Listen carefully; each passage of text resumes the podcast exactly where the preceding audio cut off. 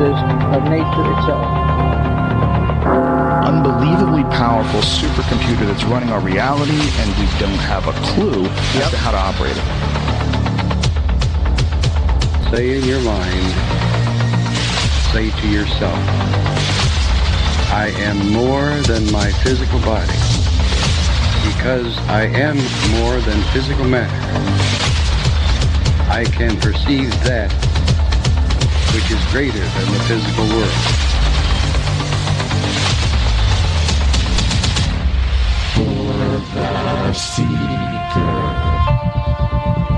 Broadcasting from an undisclosed location somewhere in the deep and mossy creek bottoms of Cane Creek, Arkansas. Live from Forest Tower Studios, brought to you by the Fringe FM and KTLK Digital Broadcasting. This is Lighting the Void. And now,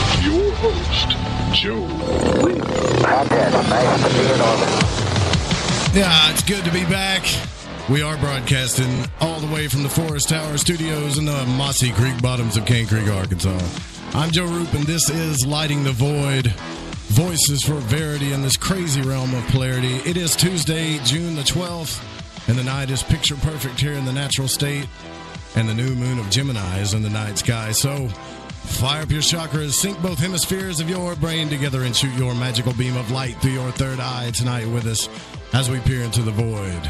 We are on lightingthevoid.com, KTLK Digital Broadcast, and the Fringe FM, and that network is on a lot of different places. Uh, tune in, TalkStream Live, iTunes Radio, Radio Guide FM, a little pinpoint on Radio Garden, all by proxy via the Fringe FM. If for any reason your data goes down and you, you're not catching the live show, you can call the TalkStream Live number 701 719 3971 so there's no reason why you can't listen to the live show, but the archives are free just in case you need them. Tonight, we're going to be discussing consciousness, dream exploration with Jerry and Nish, host of Nox Mente, which is a new show dedicated to the subject matter.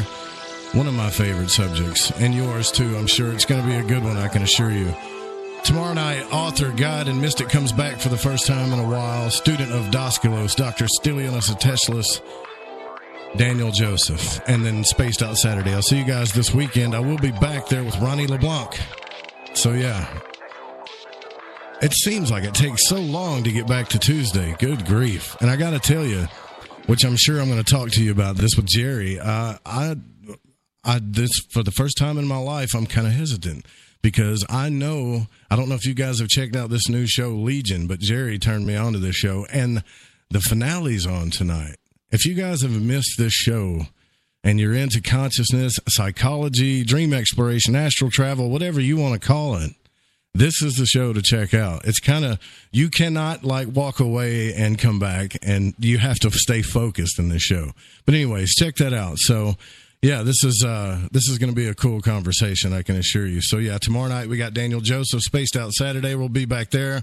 Don't forget to sign up for the newsletter so you get the free like basic astrology book, you also get an open invitation to the Void Walkers chat room. So when we do Void Walker subscriber shows, you can get in there as well. And if we open the phone lines up, that number is 501 777 5631. I do want to say thank you all to you so much who have donated to the show. I do know a lot of people are asking for your money. I've heard it. I've I've heard some even call it e-begging. So if you can't donate, don't. You know, for the love of God, please don't. But if you can and you want to, we'd very much appreciate it. This show runs on you and it's for you. And I do nothing else. So God bless all of you that uh, have done that. We got some new social media followers. Gustavo, I can't pronounce your last name. I'm sorry, brother. Jackie Delo Rios, Donovan Wagner, Denise Wilkinson, Jason Louv gave us a follow. Travis Rube, David Reef, Sally Walker, Maurice Moe, Dale Supple, Greg La, La Liberte. I gotta, I gotta think that's not your last name. And then uh, Deanna Wood. Thank you guys so much for following the show. Um, but yeah, the, the Void Walkers thing is kind of new, so we're working that out.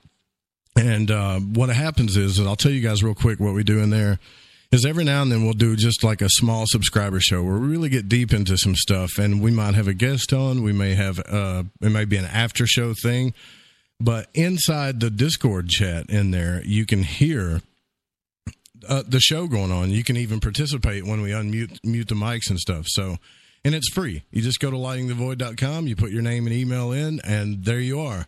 And if you want to take part in the chat, you can come to Spreaker under Lighting the Void. We got some folks in there. There's also a chat on Discord. In the Spreaker chat, they already got uh, Lily, Sandra, Yeg, Dennis, and I'm sure some other people will fall in sooner or later.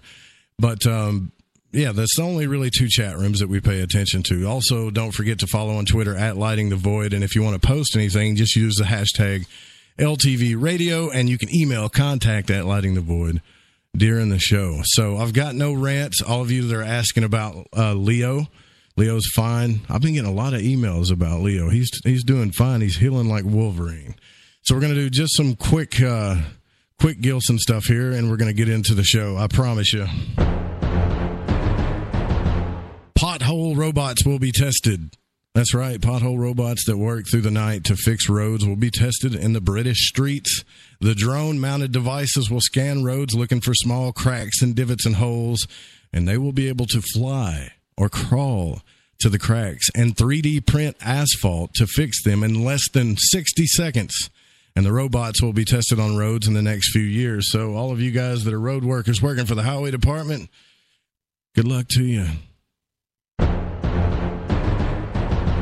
Signs, signs that your guy might have some growing up to do. I thought this was funny. Researchers have pinpointed the exact age. This is always kind of bullcrap too, but researchers have pinpointed the exact age that men mature completely, and that age is I don't know if you guys are really that age. Forty-three. That's 11 whole years after women. Researchers then asked when uh, asked women to reveal the signs. What are the signs they say that men are still immature? And here's the list. Uh, and it's very heartbreaking. Finding their own farts and burps hilarious. They still play video games, or they drive too fast, or they race another car at the lights or on the highway. I'm definitely guilty of those two, so I'm probably still immature according to this study. There's also a section in there that has the LTV show notes, and whenever we put up pictures and stuff. And there's another kind of study that I thought was hilarious, but it's kind of interesting. What does God look like? And they asked liberals and conservatives. They all have different ideas. So an NC study finds that uh, we know what God might look like.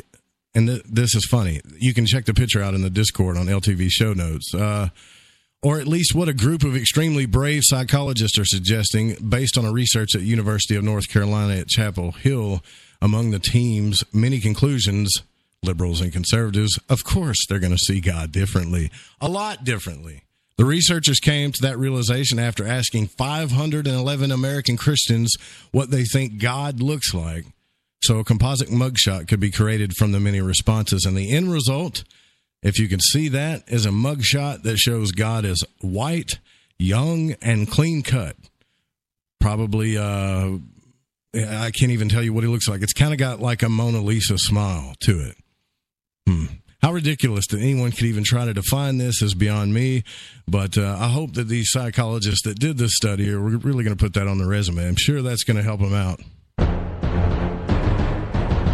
The intelligence community wants to use DNA to store exabytes of data. The U.S. intelligence community wants to unlock more efficient ways to store the trove of data humans generate. We're already data mining now through our phones, but every day it believes they believe our DNA holds the key. The Intelligence Advanced Research Projects activity last month issued a broad agency announcement. I hope this has got to be volunteer only seeking research teams for the agency's Molecular Information Storage Program, which aims to create a system for storing vast quantities of data on a sequence controlled polymer like human DNA. Now, certain teams would have two primary tasks over this four year initiative. It's supposed to go on through 2020 to build a tabletop device that writes data onto polymers, and another that reads the information once it's stored. Dude, we're living in a sci fi novel, for real. Teams must also develop an operating system to index, access, and search data within the network. By the program's end, the system must be able to write one terabyte and read 10 terabytes per day and present a clear and commercially viable path to future deployment at the exabyte scale within 10 years, according to the IARPA. As a comparison, one exabyte is about 4 million times larger than storage capacity of the top iPhone model, if you guys know anything about data storage. So the exabyte scale data centers take up huge tracts of land and can cost billions to operate. And infrastructure, they these people are arguing, will no longer be feasible in the years to come. By 2020, the tech firm Domo estimates there will be more than 140 gigabytes of data generated daily for each human on Earth. And as the Internet of Things expands, that number is only expected to grow. So if you're worried about being data mined, I mean, you might as well just let it go because it's not a fight you're going to win. Uh, this is incredible. You guys need to look more into this, really. I, I'm not saying it's something to be afraid of because the technology is amazing, but I found that kind of interesting. So I tell you what, now we're going to get into consciousness exploration. We come back, Jerry and Nish from Nox Mente. You guys don't go anywhere right after this. We'll be right back.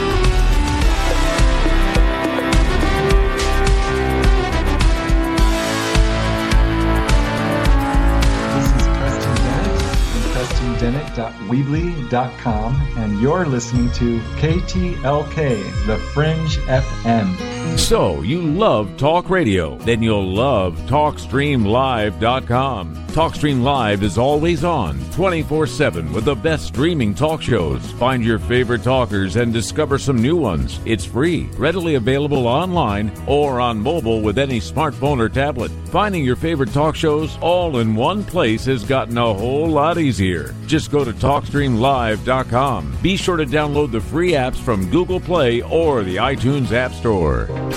This is Reverend John M. Polk from johnpolkmedia.com, and you can listen to my show, The Quantum Hologram Matrix, every Thursday night. ETs, UFOs, metaphysics, the paranormal, and more are some of the many topics we will cover on The Quantum Hologram Matrix. Make sure you bring your higher concentric multidimensional selves. That's every Thursday night, 5 p.m. Pacific, right here on The Fringe FM. If you have hard water, the lime scale not only leaves white spots, it clogs pipes and breaks down appliances, costing you hundreds of dollars in energy and wear. Eliminate lime scale and other water issues like brown staining and bad odors with Hydrocare water products available from Wave Home Solutions. Wave's affordable water systems don't use salts or chemicals. You'll love the way your water tastes, smells, and looks. Satisfaction guaranteed. For more information, go to bestwater123.com. That's bestwater123.com. Oh, you know what I like about me? this is Rich Giordano, host of the Paranormal Code. No, I'm serious. The show's on twice a week now, Sunday and Thursday, on thefringe.fm and Spreaker, 10 p.m. Eastern, 7 Pacific. Yeah, it's two hours. It's live. And I do a show like you've never heard before. So you, you're going to come here, you're going to get your information, you're going to be entertained. But you're also going to hear the truth like, you know, you won't forget. Like you've never heard before. And for those of you who've been following, thank you. Thank you for talking me into this extra night. Now I'm on twice. Great. Hey, good for you, right? The paranormal code. This means something.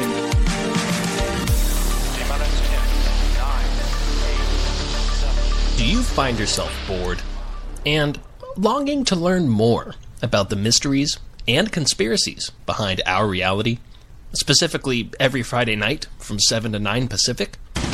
What a coincidence, because that's exactly when me, Gigi, and my lovely co host Cortana kicked over the airways with just the right amount of intellectual stimulation to give you that eargasm of conversational excellence that you deserve.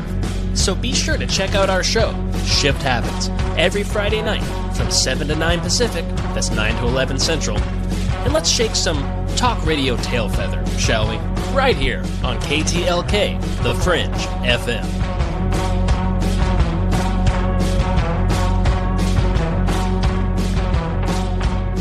My name is David. I suffered from MS or multiple sclerosis symptoms since 1986. For years, doctors tried to help, but didn't give me any real hope. I tried almost everything. I was afraid this was my future, but I did not give up hope. Eight years ago, a healthcare worker told me about Regenistem. I called Regenistem. Regenistem explained how stem cells work. No promises, just a simple explanation of the science. They treated me with respect and understood my journey. For the first time, I felt hope. Now I can jog and snow ski once again. It's been amazing. I have been symptom free of multiple sclerosis for eight years. I have learned that stem cell therapy has a broad range of medical therapy from COPD to chronic pain and diabetic neuropathy. It's an amazing therapy. If you want to talk about your chronic pain or your chronic symptoms, call Regenistem today. Call 305 224 1858. That's 305 224 1858. 305 224 1858. KTLK Digital Broadcasting, The Fringe.fm, Napa Valley, California, Little Rock, Arkansas. Hi there, this is Dave Scott from Spaced Out Radio, and you're listening to KTLK, The Fringe FM.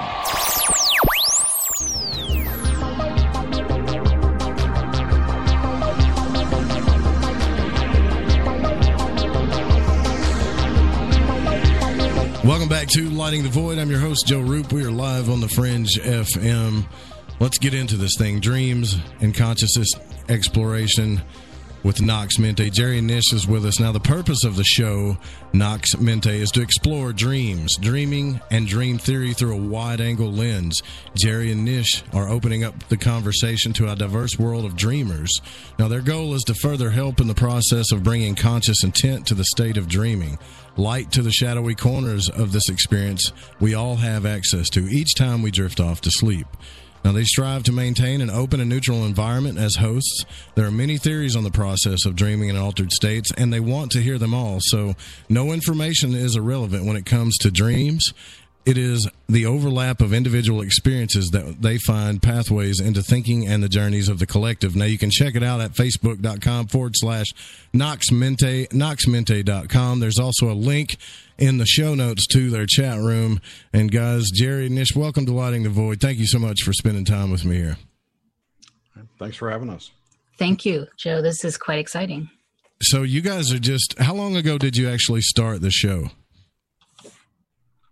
It'll be one year ago in two weeks, so July 7th last year. Oh, wow. So it's been that went fast, Jerry. No, tell me about it. Okay, so it's been a year, and that Jerry, I know of, I know you a little bit more than I know Nish. So I know that you're you're totally into consciousness, the esoteric, and uh, it's a it's a conversation that we've had many times. But what why did you specifically want to do a show about the dreaming subject? Um, I didn't, to be honest. It was Nisha's idea. Cool. All right. I mean, I mean, after she told me I did, but it was all her her deal, and she wanted some to do. She didn't want to do it alone, and I, I too was looking to do something, but I didn't want to do it alone, so it worked out. Yeah, we're it worked out pretty seamlessly because Jerry is a techie, and anyone that knows Jerry or has seen his resume can see that he is. And um, I like to talk about this kind of stuff, and Jerry likes to talk about this kind of stuff, and we it, it happened rather seamlessly and kind of synchronistically. But I, I'm I'm I'm very interested in everyone's idea of what the process of dreaming is and not necessarily always just the dreams. So like what what are your ideas of dreaming? What's your relationship to dreaming? What you know when you think of it is it anything important to you and and this kind of stuff that we pose to um, our guests So I want to jump is- jump right into this real quick. Um, the the astral dra- travel and out of body experience from after listening to the episode you guys had on with Gordon White. Do you guys kind of agree that it's pretty much all the same field, or is it? Can you actually separate these things? Jerry do you want to tackle that or i can if you don't want to No, it's something I. I it's it's. I, I can see it both ways. Kind of it's Sch- Schrodinger's you know, cat kind of thing. It can be both ways, or no, either. You know, it's not one or the other. I don't know.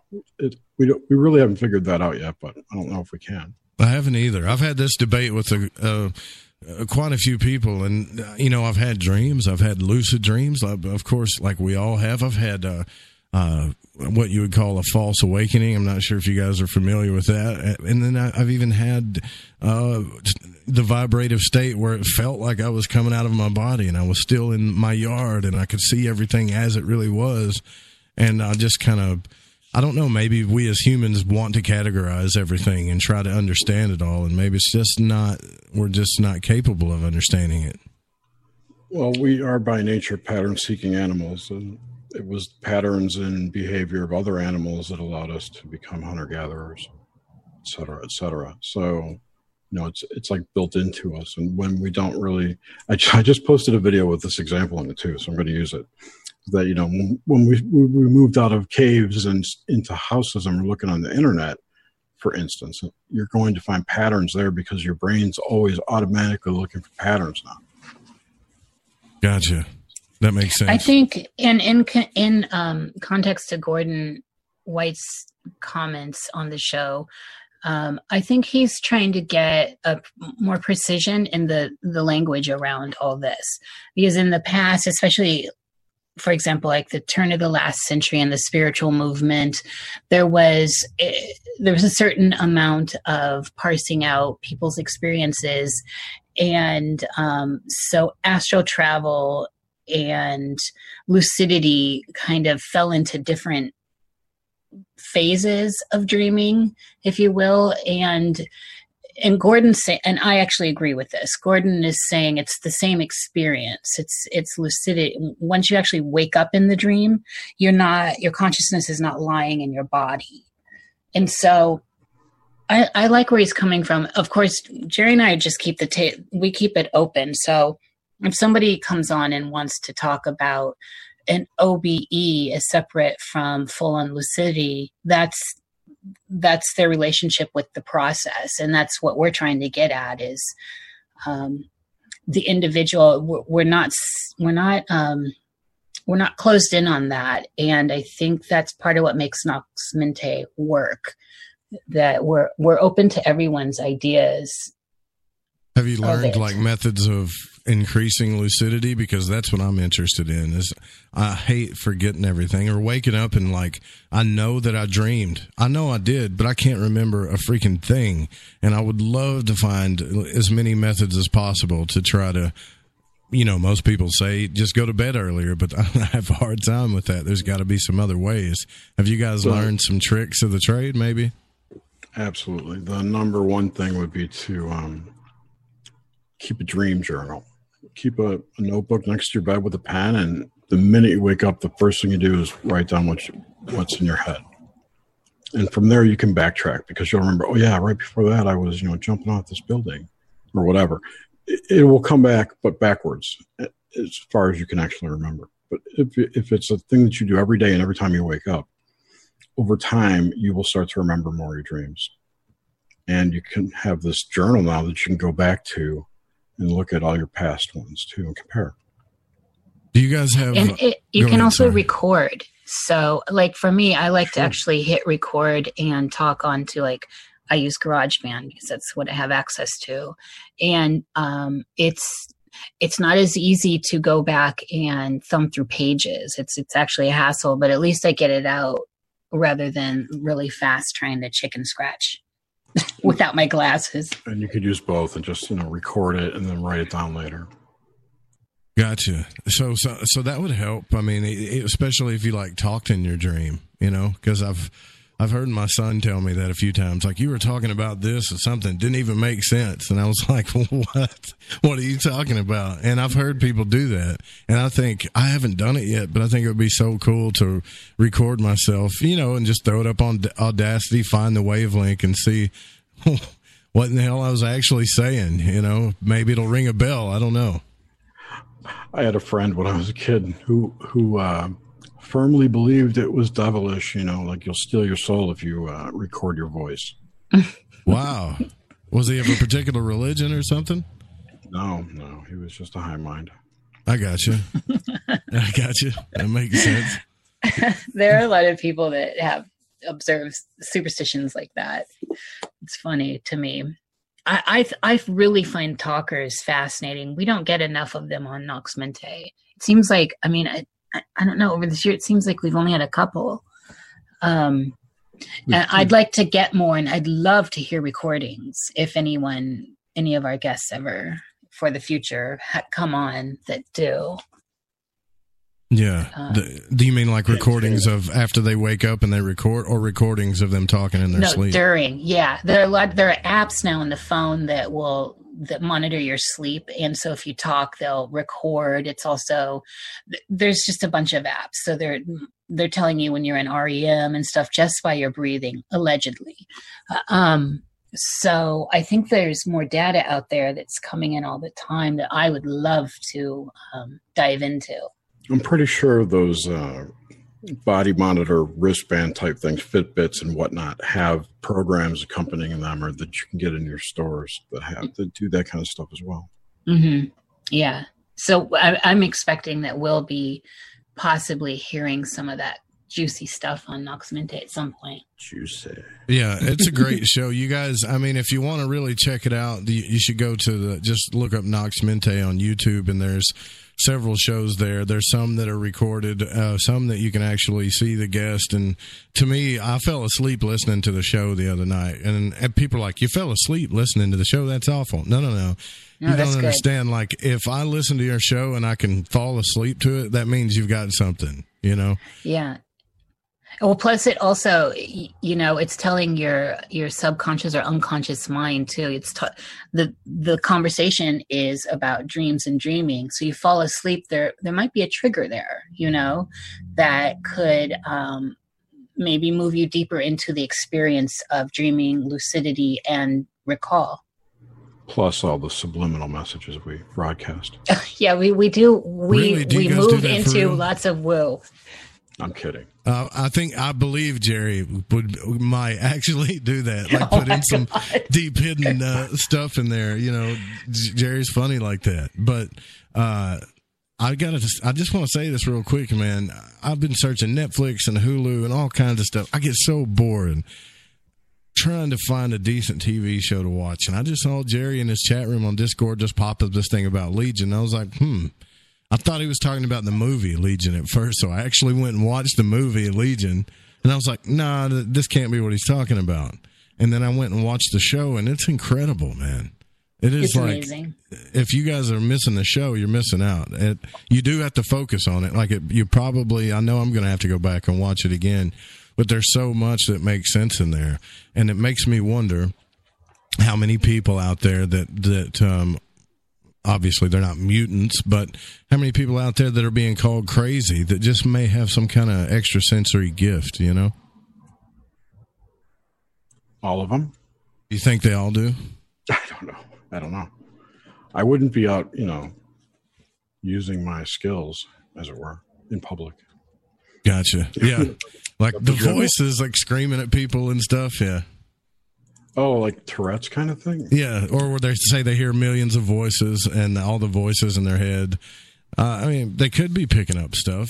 That's the thing. That's what I'm interested about mostly in y'all show is there's people that say that dreams are just in the mind. It's just in your brain. It's just from the brain organ.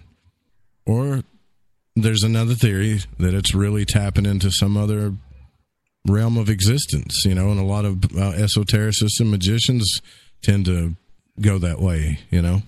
True, but there's a whole range of other options in between those two. You know, it could be both. It could be a, a mixture. It could be the, even far more complicated than that. Well, it can go. It can go into as we, you know, we're discovering further or speak with. Um, it can go as far as the whole dream landscape is is a portal. Where are you when you know? Where are you when you're sleeping, Joe? So, um, I mean, the potential is open, and the thing that's so exciting about this kind of inquiry is yes there there are studies in under scientific guidelines where they've you know they're hooked up to monitors and they're they're measuring you know the states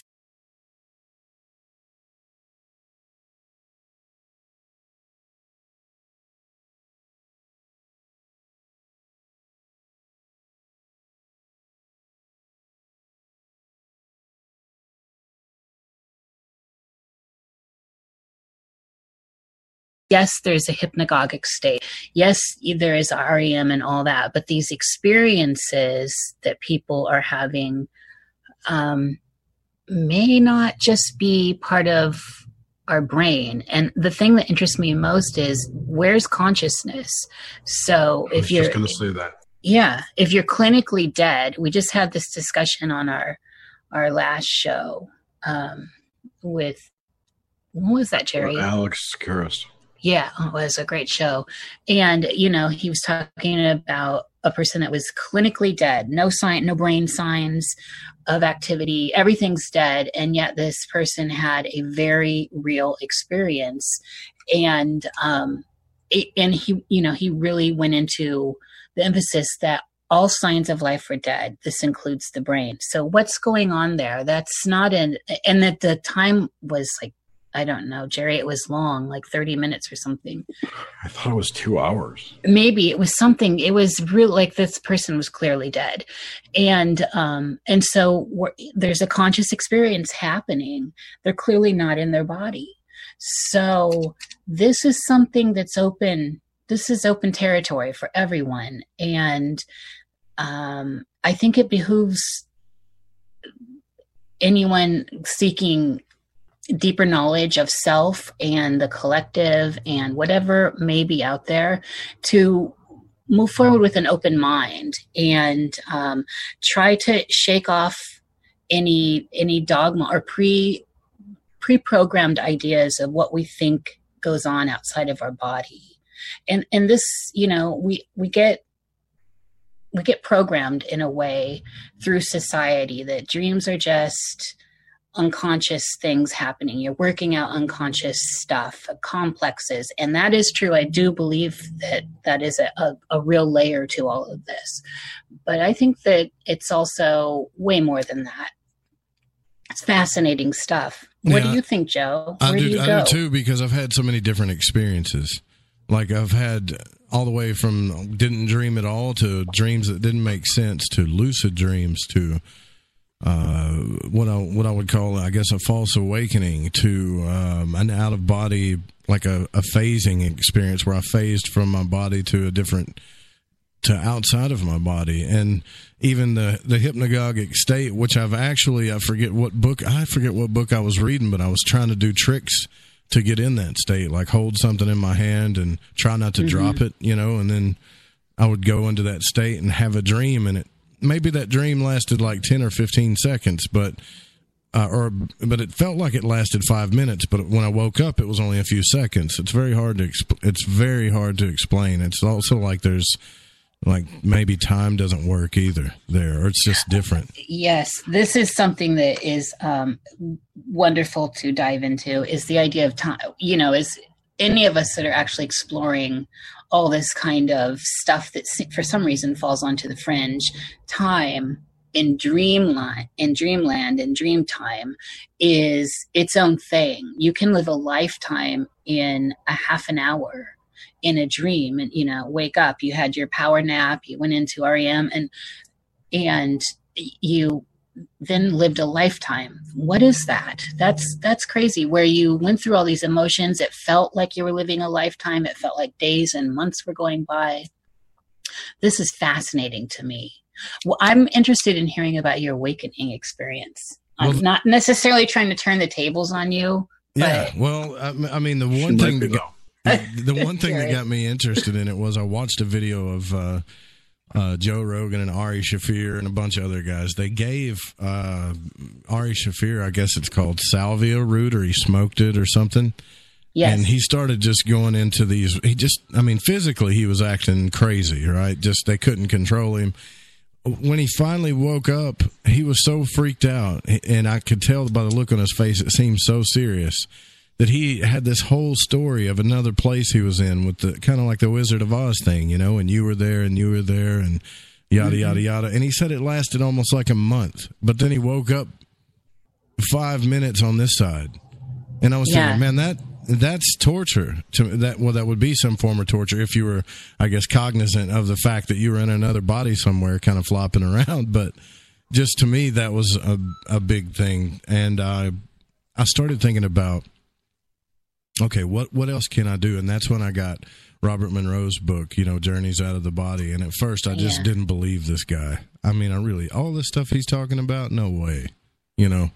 Uh, but then I started experimenting with William Buhlman's astral travel or out of the body techniques and found out that it was absolutely real. You know, dream yoga books and stuff, and, then there's no way to scientifically prove it until you. T- then I talked to the scientist Thomas Campbell, who's a NASA physicist, and he also helped come up with Hemi-Sync and all that. And he, mm-hmm. he's kind of the belief that it's all one thing too. And so it was very validating this thing and i am it is probably the number one thing that i'm most interested in and yet because i'm so tired from work and all this other stuff i haven't had a lot of time lately to do anything with it you know but that's been my awakening i've had several experiences i've talked about them on the show you know from shadow beings to false awakenings it's just been it's been insane The one thing I, I just reminded me about Gor- what Gordon said and how it being one thing, but he said it was just a matter of intensity. You know, how intense is the experience along the same line of, of the plot, if you will, you know? So if you if you look at even if you look at it as one thing with different intensity levels, those can still be separate experiences or appear or feel separate. Yeah, I can. Well, he did say that. Um, well, what I told him was is that I couldn't get out of my yard. The the astral travel experiences I've had, I could play in my yard. I could walk around my house. I could fly up in the trees. I could even go look at myself sleeping on the couch. But when it came to leaving, I couldn't go anywhere. Like I just, it would turn into like white noise or a mass of just nonsense stuff that didn't make sense. And I would wake up and it was, I told him, I said, well, maybe there, there's a barrier here. And what he told me was, is the barrier is my expectations. That uh, he said you need to look around more. It- Like a lot of people will see something in their yard that's not supposed to be there, and then and you know they might get afraid of it. Could be he said let's take. I think he said something like a pink rabbit, for example. Say you saw a pink bunny rabbit. Most people would just say, "Well, that's not right," and go away from it, or maybe it would scare them. But to him, he called that a possible portal.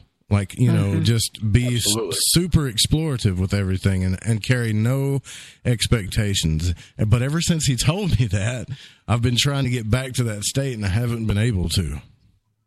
And plus, you have to allow yourself to explore before you go to sleep. What do you mean by that? You, you have to set your if you set if you not that you have to, but if you set an intention on top of what you're trying to do, it, it will help. So like a pre like set the intention that I'm just gonna go with whatever and do whatever. Is that what you mean? Or Right, that you'll be able to leave your yard, and the pink rabbit's a portal to the moon. gotcha. So I mean, have either one of you had uh, like an out of body experience as far as where you could moved in and out of your body? I have not. I have from a very early age, yes. And it started, I hear this a lot. I, I can't recall which of our guests, but I, I, it might have been Alex again who said it's more common with youth. But when I was young, I, this was a common experience. Every night I would go to bed and I would lay there. I didn't want to sleep. I was a night owl and they had trouble getting me to sleep when I was, when, when I should be at night. And so I would always find ways to creep out and stay awake and peer and watch the TV from weird places. And um, at some point, when I would finally get into bed and maybe a little bit groggy in the wee hours, like four in the morning, and just trying to will myself to sleep. It, mostly just because I didn't want to get in trouble. Um, I would start. This thing was just so common. Like my feet would get long. I'd get stretched out like a rubber band outside of my body, and then in you know, and it would come back real slow, and I would get small, and then I would start spinning like on an axis, like a, a merry-go-round, you know, that way, and then um, drop below the bed or go and hit the ceiling, and um, that that stuff I loved. I absolutely loved. So it, I never had to fear around it, and I wanted I wanted more control of that, which I I never really got control of that. Um, it- but I did that became my gateway into once I would fall asleep, then when that stuff was happening, like in the process of going down the layers of consciousness um, and having my brain unwind, that stuff would happen. So I didn't have fear of it. And then I would be able to basically wake up, which is just become lucid. And um, and my experiences of lucidity would always be in some sort of best way to describe it is like in a video game, right? Or a sim where I'd wake up into a room that wasn't the bedroom where my body was, but it would be a room a lot of times familiar to me.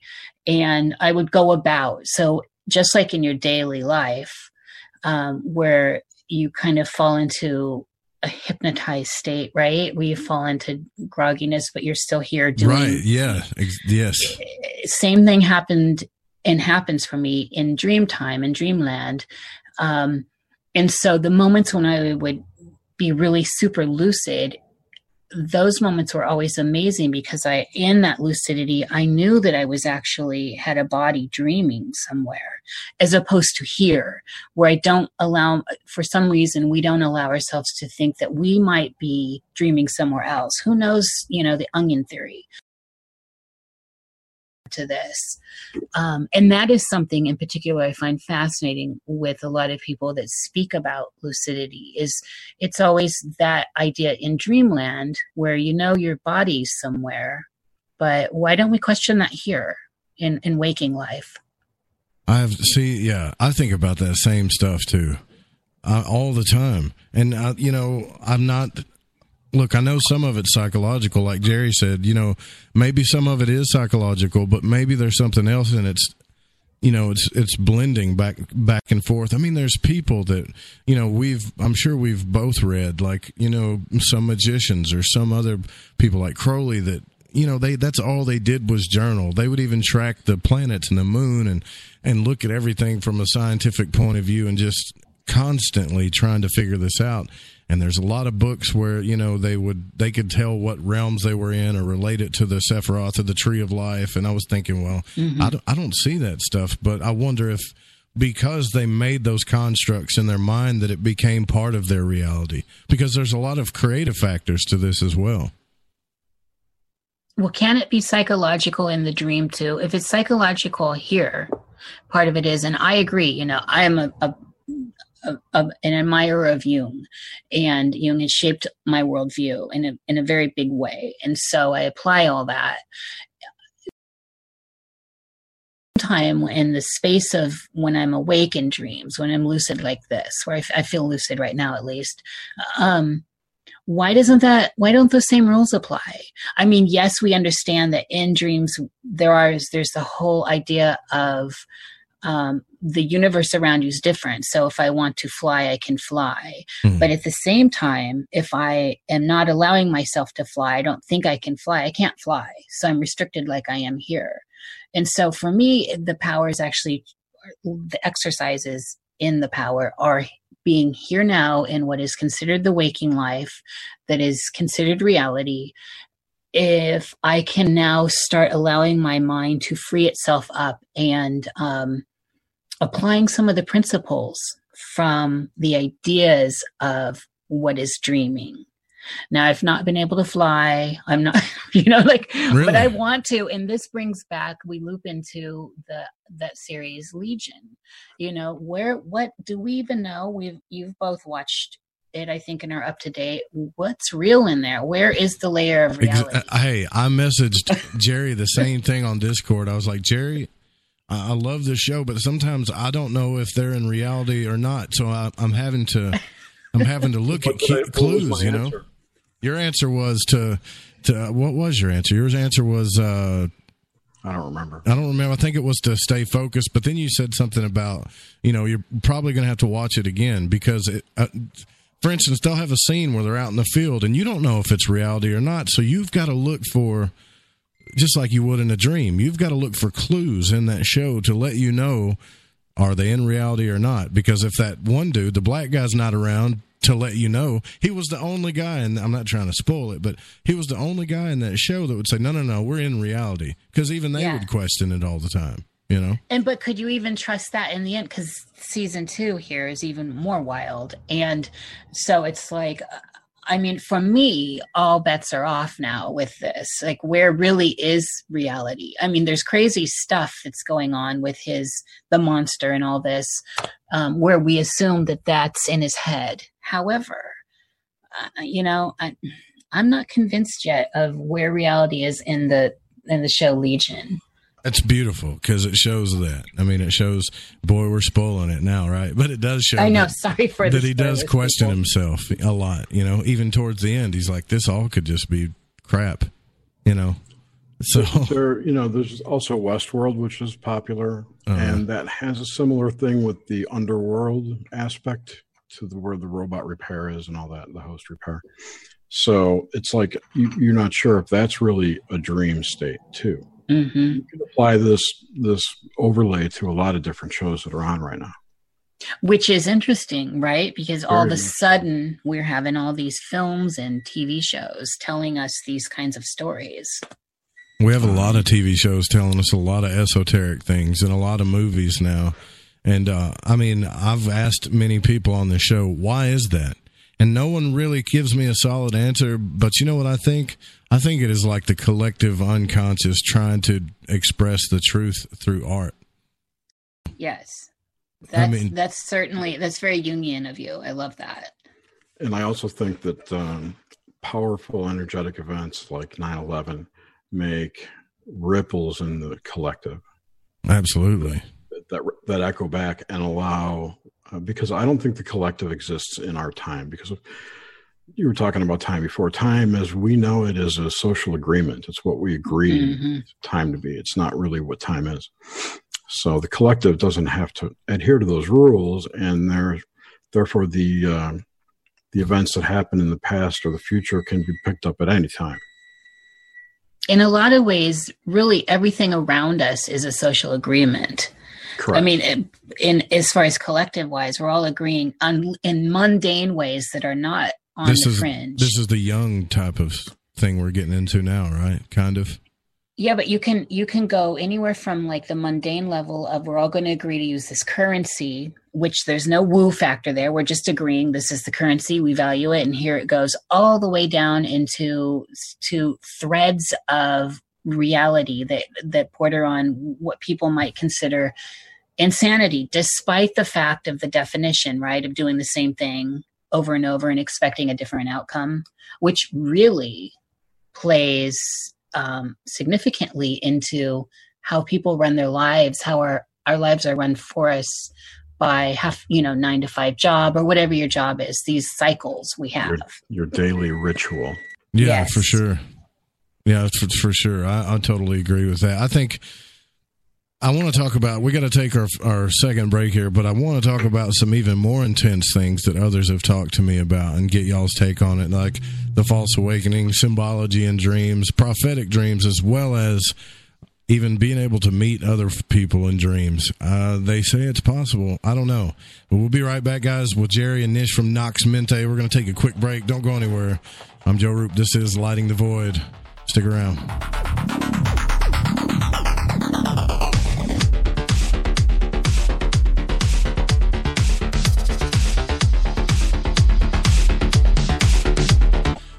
Jerry Nish from Nox Mente, a show about dreams and consciousness exploration. Fascinating conversation. Thank you for sticking around through the break. I really appreciate it, guys.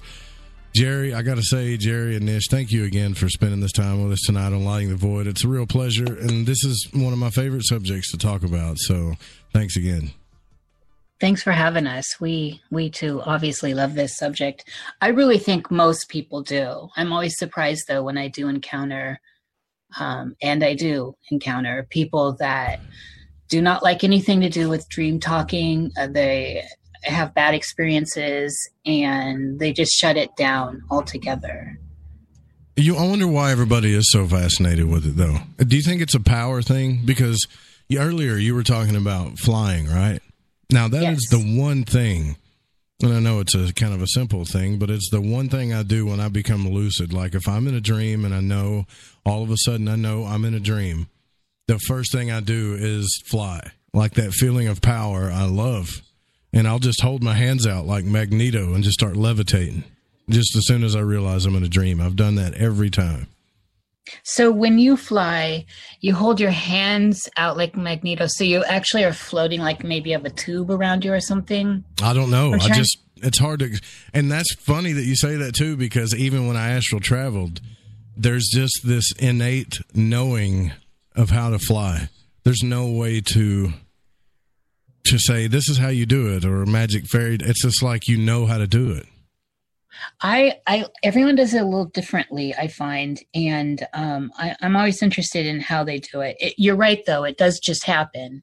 I float around, I guess, like Galinda in my bubble, but I'm not in a bubble. I'd love to do that, but I, I find myself floating, so I'm not like Superman, you know, with my arms outstretched like that. It's a, it's definitely a floating kind of thing.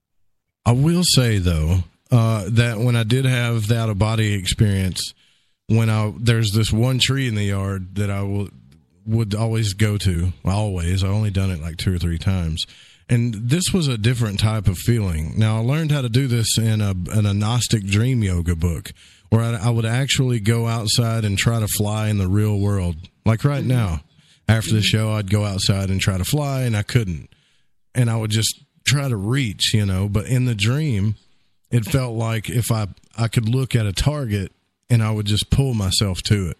It was totally different than the dream lucid state. Well, that's one of the classic things in I don't know this book, or maybe I do, but um, where you in waking life you stop and you focus for a minute. It can just be a minute, a second, um, about something you want to do in dreams. So even just waking up. And um, the flying's interesting. I hadn't I hadn't heard that before. Usually it's like just stopping and saying, I'm dreaming right now, or going through a door and touching it. And I'm, this is a portal and I'm dreaming. And um, so that's a classic technique. I'm pushing that further myself and trying to do little things like you do you know those paper things that hang in windows so like those paper masks like you get from like paris boutique and stuff Yeah. where those so i've been trying to focus on and i understand that drafts in a room and all this but just because they're hanging and there's a possibility of of them moving and it triggers the mind. I don't care if it's a breeze in the room. If it's moving in the way i want it to move there's something that goes on in a neural pathway that says i'm making this happen right? And that's all you need is belief sus- or suspension of disbelief Right. to to all of a sudden tap into something new and exciting. Um so yeah i think that's a great practice. Do you guys I want to just shoot here real quick and go into this realm. Do you guys believe in levitation? Do you think it's possible? Just out of curiosity. What kind of levitation? Well, the reason why I ask is I had Greg Doyle on. I heard him on the Grimerica podcast, and he was all about astral travel. And, you know, he has got some amazing stories. And he was telling me that he had this experience where, where people were trying to heal his knee or something. Like he could feel the hands in the dream realm or astral realm, whatever you want to call it, you know, picking him up. And he said he woke up from his sleep and he was levitating in his tent and he started screaming like a girl because it freaked him out. And it, it just, I don't know. I've, I, it makes me wonder, like you know, Nish was talking about, where's the, um, where's the disconnect between that realm and this one? Maybe there isn't one. Well, the, to answer your question about levitation, that sounds exactly like a show that was on called uh, somebody from Cincinnati, like John from Cincinnati, I think. It was a couple years back, but the, a guy in that show spontaneously le- levitated. Uh, um, as far as like illusionists, like David Blaine, I don't know. I don't know what that is. Yeah, But I, don't, believe they're don't not- levitating. I I would say this is what I would say. I don't think it's not impossible. I th- oh, that's I said the wrong. I don't. I don't. Yeah, I, I would imagine it's possible somehow. Well, there, there's all this paranormal activity, right? I mean, the human potential is what I'm talking about here. Yeah, I mean, we are in a very dense, I guess we could say, relatively to the other realm, a very dense realm.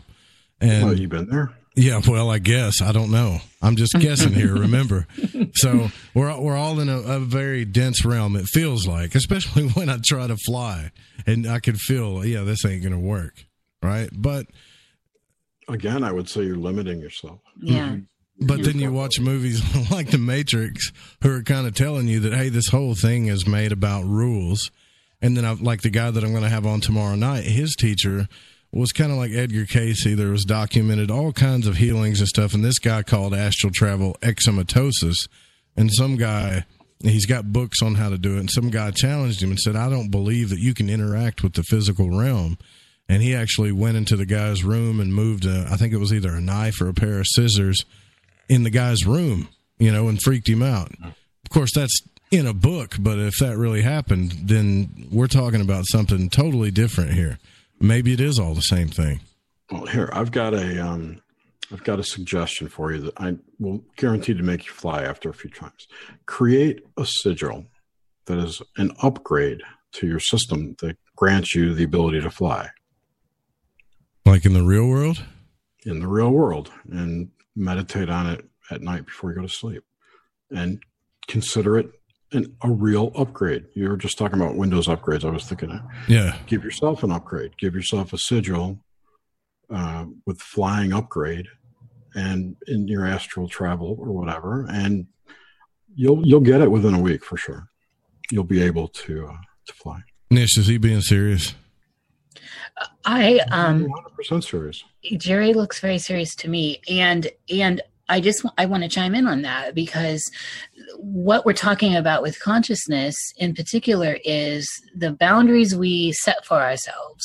So if I tell, no matter what it is, even if it's just like stop smoking or something, something simple and tangible. And I think it's always good to talk in in in a common um, way because it, people can understand the idea of stop smoking. And if you tell yourself you can't, and then you go on and you try to do all this stuff, it, you're not going to do it.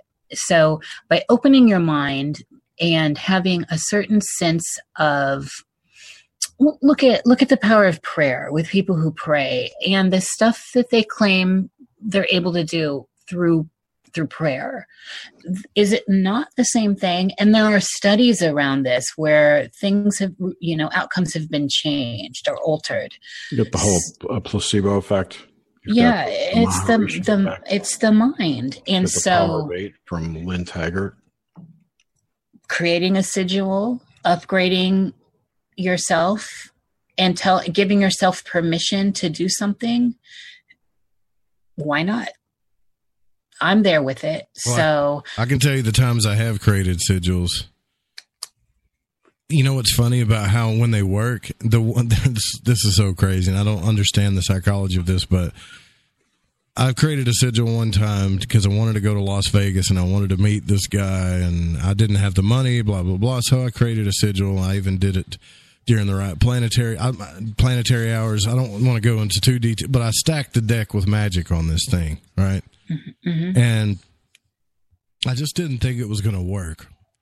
And as soon as I, totally forgot about it, as soon as I was like, whatever, and moved on with my life. In other words, as soon as I let it go, that's when it that's when it happened that's a key okay so that's you just addressed something that's very key in in in practices that we see and in praxis that we see throughout lots of um, schools and um, part of in basic I, I just don't want to hone myself in on something but letting go and forgetting so doing the work creating the math right working all the problem out and, and setting your intent or framing your will however you want to look at it and then letting it go.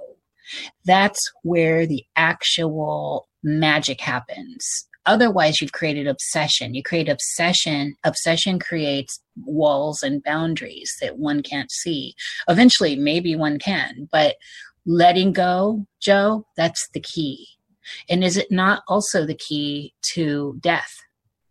You have to let go in the process of dying. And, and we talk about this on Nox Mente a lot, which is tied into everything we do here in life. Um, so letting go is a big, major key of wisdom here in this realm. I think I have a hard time with that. That may be why I have a hard time getting out of my yard. Yeah, right. Because uh, basically, everything's you know that you've been programmed with, quote unquote, programmed is is a, a belief system, and that is the matrix. The matrix is in your head. Mm-hmm. It's a, it's a cube. It's a prison. Whatever you want to call it. It's constructed of all the beliefs that you've built up and experiences and whatnot over time. And everyone's got different uh, different cages, if you will, but the gates are open. Mm-hmm.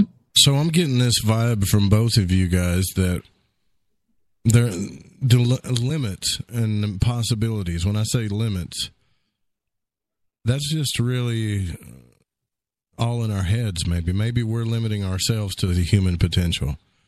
Like maybe we we have no idea what we're capable of, but because, like you guys were saying, the social agreements that we make uh, make these walls that keep us from becoming what we truly could be.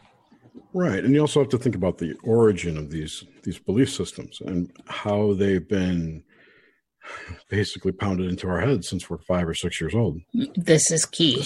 especially today. The what? This what you're saying right now is absolutely the key. Yeah, right. And to start questioning that stuff, which is now, if, if you've noticed, being frowned upon, you know, that the whole term conspiracy theorist is just really synonymous with free thinker.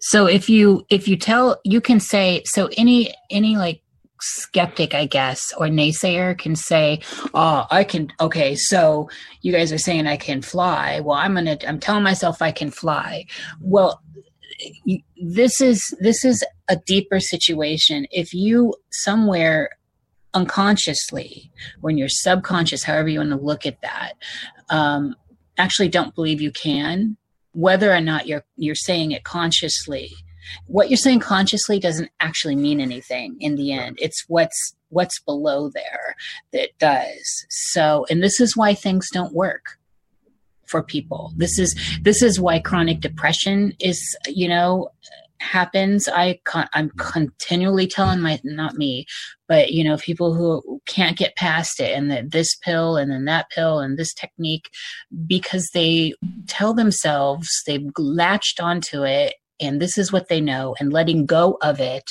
that there's anything outside of it is not a reality for them and so it never will be in their life You know the the two biggest things that I think that we just kind of talk about. It's been talked about so much, but we don't.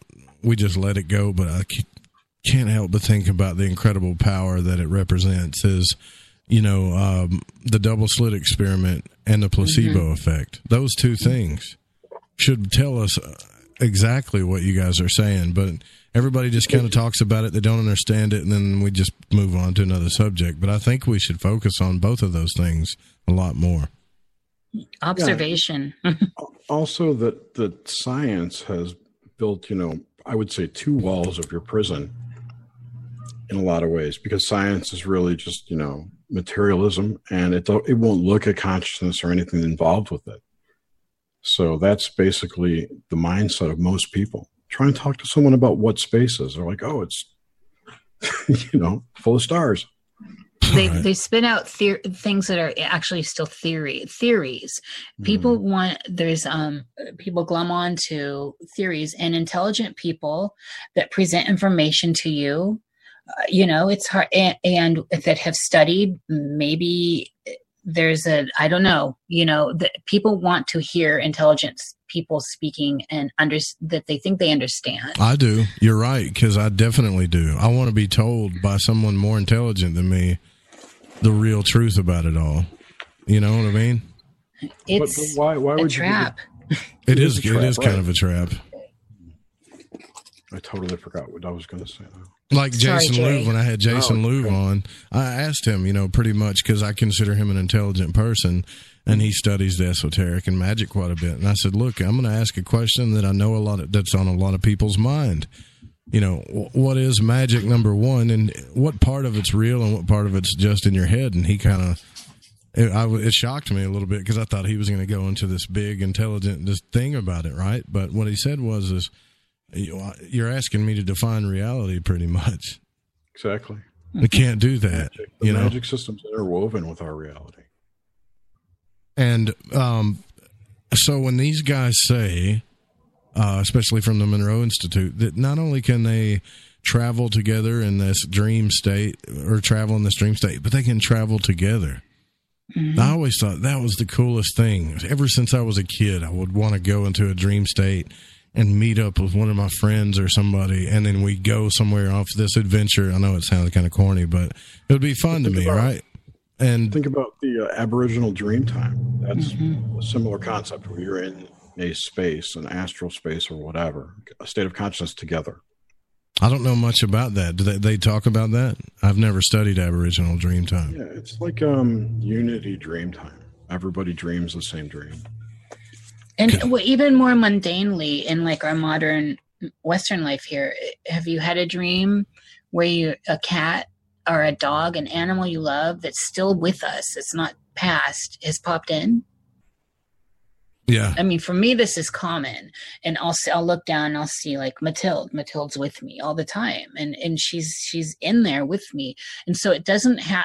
Once you get this, is always that white elephant thing, right? Where um, once you or the anomalous thing, whatever is anomalous, once you can identify something that changes the whole of it all, then you're free. So it's sometimes easier to start with recognizing an animal that's in a dream, and then you can start focusing on humans you know. Hmm, that's interesting. Because I did have a dream where I was, I don't know if I was out of my body or not, but it was more like a hypnagogic deal where I just mm-hmm. fell asleep and I'm walking beside the couch and I'm asleep on the couch and I see my cat who's passed away, which was Allie. And I was like, hey, baby. And she just was looking at me. Like, I didn't even register in my head that the cat was dead, you know? And she's just looking at me with these big eyes, like, I see you, you know? And then just leaped at me. And, and as soon as she leaped at my face, bam, I was awake. And I was like, why didn't I even, why did it not register me? Because in that reality, the cat was alive. I didn't even think about the cat not be, being dead, you know? So that's a that's a little bit different than what I'm saying, but that's also something that I di- I I'm all about the animals. So yes, so the dead the the people and loved ones that we love that have passed that show up is one thing, but say Allie was still alive and you had a dream with Allie while she's mm-hmm. still alive in your waking life, your mind is now connecting that she's alive and dreaming, right? And I'm alive and dreaming, and we're dreaming together. And so that's kind of an idea of how people travel. We meet up, we, you know, we somehow set a destination and like remote viewing, there's a, vector. Yes, thank you. So, but then there's the whole the stuff with past people who've passed. That's a whole different line of thought because in your mind, your conscious mind can say, "Okay, that Ellie's dead," and even though she's alive there, I don't know that that's your mind wants to say maybe it wasn't her. And is that just a, a construction, a, a hop, you know, not a hologram, but a um, a reconstructed persona? Yes. Yeah. Really, that same consciousness person, that same consciousness of the person who died. I don't think so, but Well, No, nor do I. What would you say to the people that say this? Because I get this a lot, and I've gotten two page emails about this sometimes. All of these things that you're talking about, and trying to study with consciousness and dreams and God and source and reality, you're never going to figure out. You might as well just let it go. You're just spinning your wheels. And I'm thinking, well, if that's the case, why in the hell is it so freaking interesting and intriguing to me that I can't stop thinking about it? Because we're all looking for the cheat codes. That's what I think. Yeah. We're trying to. Is it a power thing or is it just we want the truth? It's a lot of stuff. I, you know, for me personally, it's I want to learn. I want to have this knowledge just just because I want to know. Um, other people may do it for personal gain or whatnot. You know, it's everyone's got different reasons, Right. and and that can be said of almost any subject. Now, either one of you guys, it doesn't matter who answers this, but I am curious because I love references when it comes to uh, dream exploration and consciousness exploration. Do you guys have some favorite uh, people, books that you like to read, or people that you you like to follow on this? I I don't have any books, no, but I have movie references. I'll take movie references. Movie references are good. Uh, there's one called uh, Brainstorm, which is pretty interesting. With Nat, was that with Natalie Wood? Yes, it was her last movie, I believe. Yeah, it was You know excellent. what kind of wood doesn't float, Joe? Jerry. God, you never know. Natalie Wood. Uh, Terrible. I got you. Too soon. Inception would be one. I, everybody's in love with that movie. Uh, Dreamscape was another one with, um, I want to say Dennis Quaid, where they were, it was almost like uh, Dream Assassins. That was the, the premise, I think. There's a ton of dream movies that are real interesting. The Inception's really cool. And if you want to talk about like virtual stuff, look at The 13th Floor. That's an amazing movie. Now, I think that um, talking about Inception, I want to talk to you guys about the false awakening that I had. I have read some text where they talk about different levels of consciousness, like an onion. Uh, um, Robert Monroe refers to this. He talks about like the first and second state, then the third, and then moves on to this other realm. Well, the only time that I, I'm not so sure about that, but the only time that I've ever had that experience was the false awakening that I had where that being was like in my face. And I think that I woke up maybe six times in the same spot before I actually woke up. And each time I woke up, I mean, each time I woke up, i I'm like, okay, yeah, I'm awake. And then I get up, and what I'm probably not the only one that does this, but when I get up, I check my phone. Well, I check my phone, and it just keeps going like every time I touch it, a little light, and it goes out. And I'm like, what the hell, you know? And that was a trigger that was telling me, you're not awake. Wake back up. So I'd go, come on, Joe, wake up. And I could feel my eyes twitching, just trying to wake up, right? And then bam, I'm awake. I'm like, okay, I'm awake. I even feel more awake than I did before, but guess what? I'm still not awake. And then I kept doing the thing with the phone. About the fifth time, I said, dude, I'm dead. I really thought like I died and I got trapped in this cycle where I was on the couch. Maybe I had a heart attack when I was asleep. Didn't Uh-huh. know, you, you know, what was going on.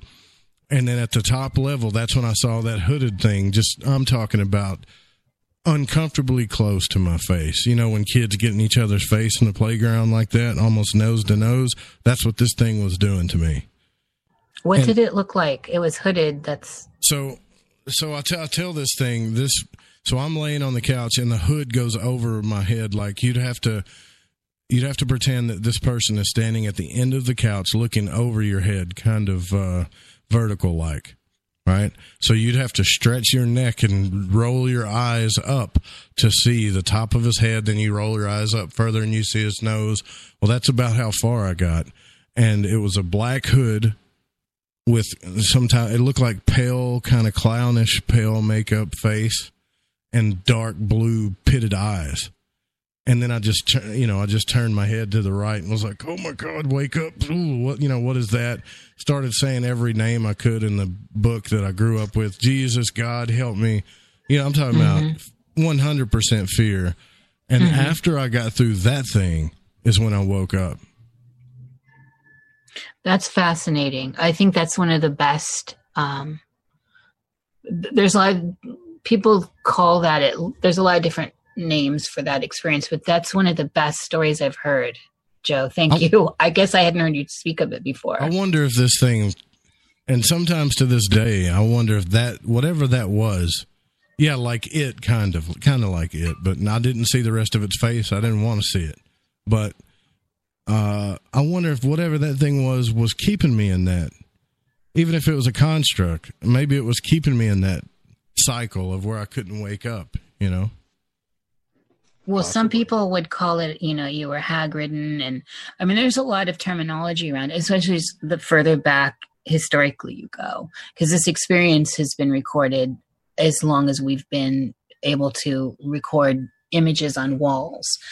Um, so yeah, it's, I mean, there, there's, I, like with all of this, n- nobody's nobody's bringing nothing's empirical for me. So your experience is your experience and that's as valid that's as much validation as i need.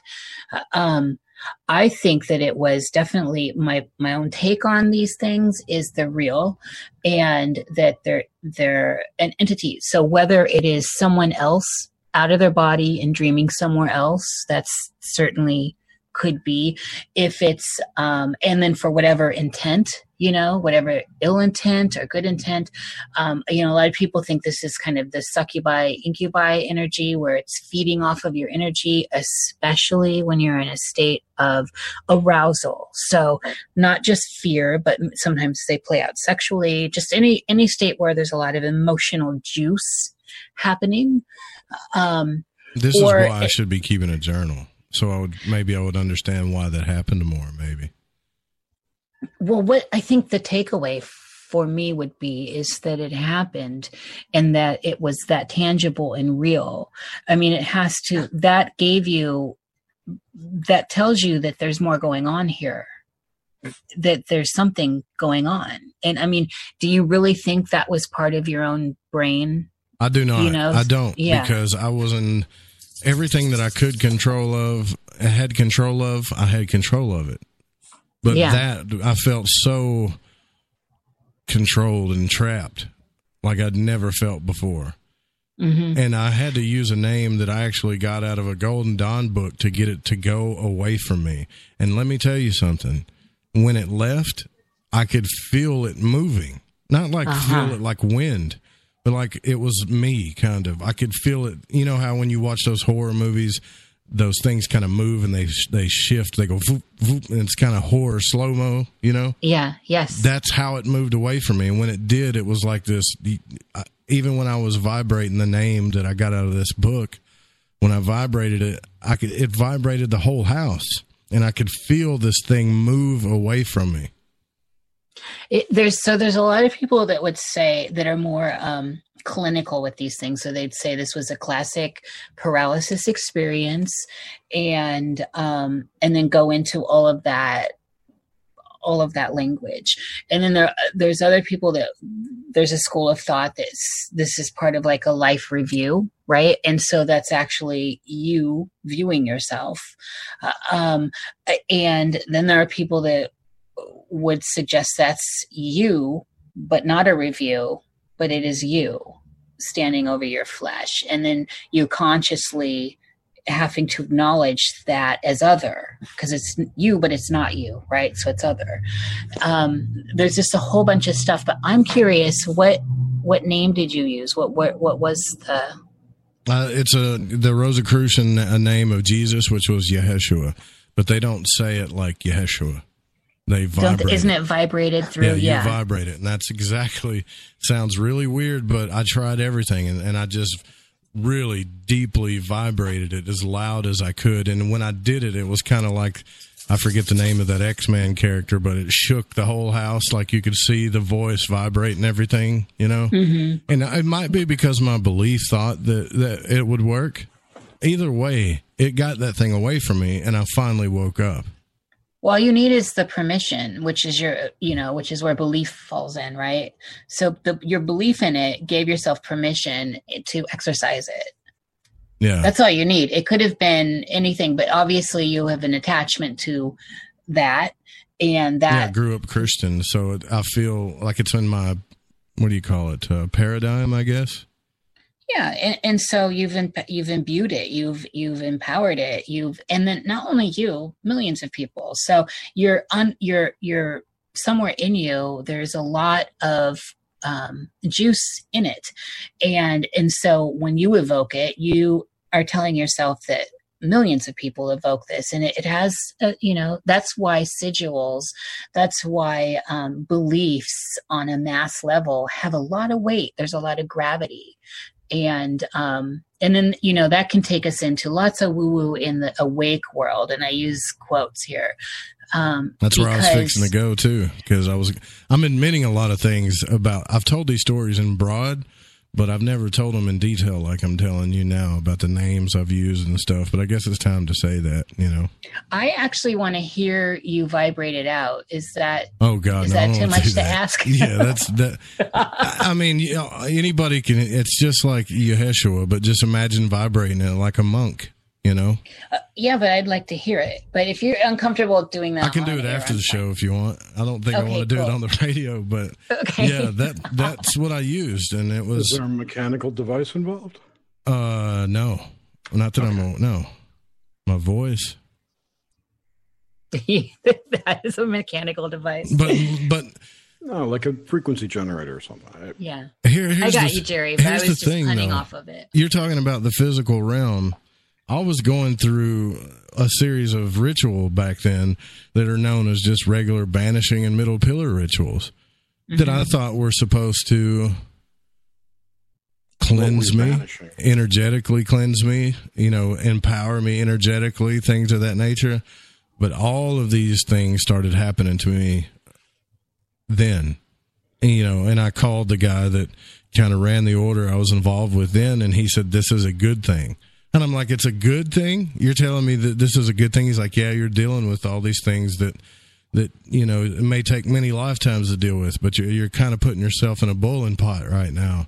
And i said i thought what i thought was that this was supposed to be some like magic fairy dust where all the icky goes away. But it doesn't. It brings out the icky and it forces you to deal with it in a lot of ways you know? Mm-hmm, mm-hmm. and i'm dealing with it in these realms. So when people do like they do a meditation or they do a ritual or when they look at a candle or they smell an incense or they draw some type of sigil with their finger or a dagger or whatever that to me is triggering the subconscious which is actually interacting this realm to that other realm if they are indeed separate at all. I don't know if that makes any sense but i think somewhere in there is where the magic happens Oh yeah, I, I it makes sense to me, and I agree with you on that And they- hypothesis. Really, Yeah, they have all these correspondences like, okay, this incense means fire and this incense and it's like, okay, is this real or or are you programming my mind with this construct to empower me or are you just programming me? See, now I'm You're starting to go a little crazy. yourself. yeah. And if you It's the whole it- double slit thing again. Mhm. Obs- Mhm. observing. Sorry, If you wanna Jerry. Look at it from a Jungian perspective. You're dealing with your shadow on the fast track. Yeah, exactly. That's exactly what. And see, I don't know that I could deal with it, and I kind of backed away from it. But now I'm then wanting to. until until you can deal with your shadow, you really can't explore beyond the yard. That's what I think. I think you're right. I don't think I'm meant to go beyond the yard until I'm ready to deal with that. Generally, you're you're you're you will keep yourself from not seeing things you're not ready to see. That's why shit got crazy for however long that was. Yeah, While you were right. doing your that was basically your initiation, right? I think so. Yeah, I, I think it was. I would consider it your first trial. Did I, and I failed it miserably. but anyways, go go or go down. right. So we're gonna take our last break. I want to. I know we've been talking about me way too much. I want to talk about some of you guys' experiences and then talk a little bit more about your show and how everybody can listen to it. And then we'll wrap it up. But you guys don't go anywhere. We'll be right back after these words.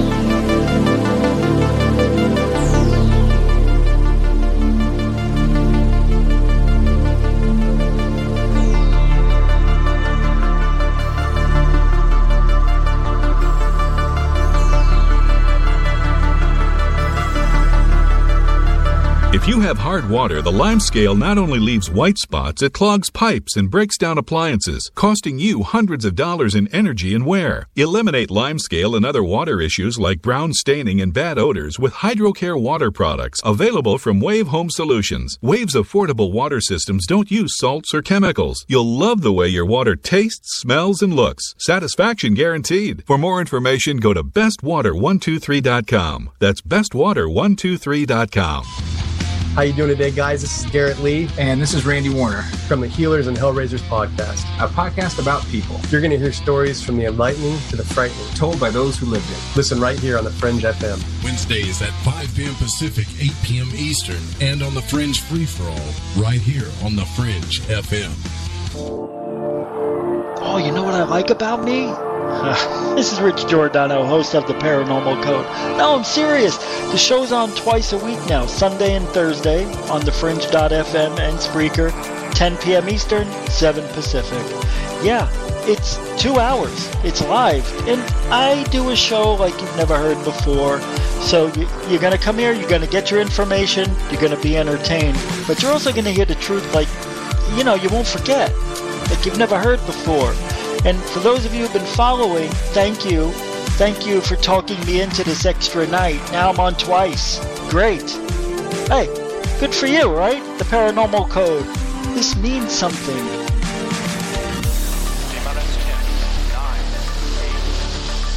Do you find yourself bored and longing to learn more about the mysteries and conspiracies behind our reality?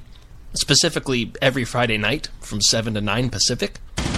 What a coincidence, because that's exactly when me, Gigi, and my lovely co host Cortana kicked over the airwaves with just the right amount of intellectual stimulation to give you that eargasm of conversational excellence that you deserve.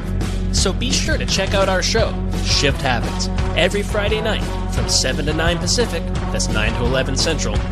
And let's shake some talk radio tail feather, shall we? Right here on KTLK, The Fringe FM.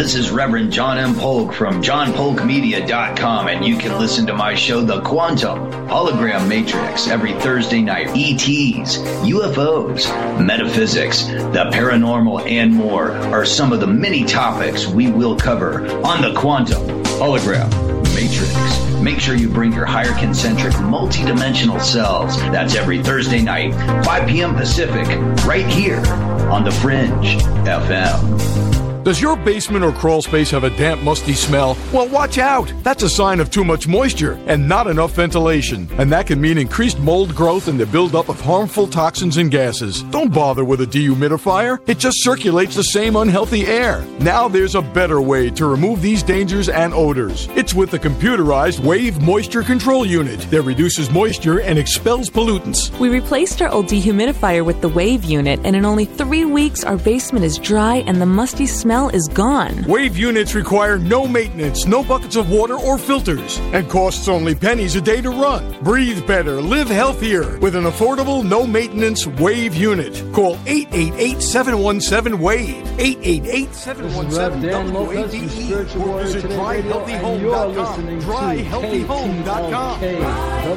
Fringe FM. Wave Home Solutions for a healthy, comfortable home. This is Rev Dan Lopez from Spiritual Warrior Today Radio, and you're listening to KTLK, Friday, 7 The to 9 Fringe p.m. Pacific. Cortana out. Quack. Do you find yourself bored and longing to learn more about the mysteries and conspiracies behind our reality? Specifically, every Friday night from 7 to 9 Pacific? What a coincidence, because that's exactly when me, Gigi, and my lovely co host Cortana kicked over the airwaves with just the right amount of intellectual stimulation to give you that eargasm of conversational excellence that you deserve.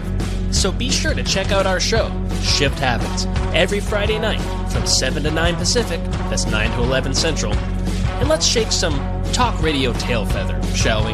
Right here on KTLK, The Fringe FM.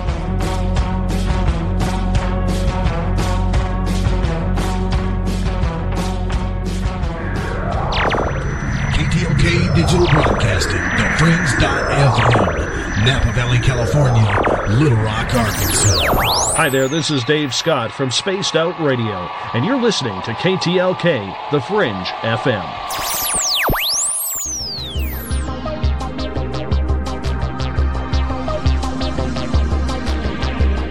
Welcome back to Lighting the Void.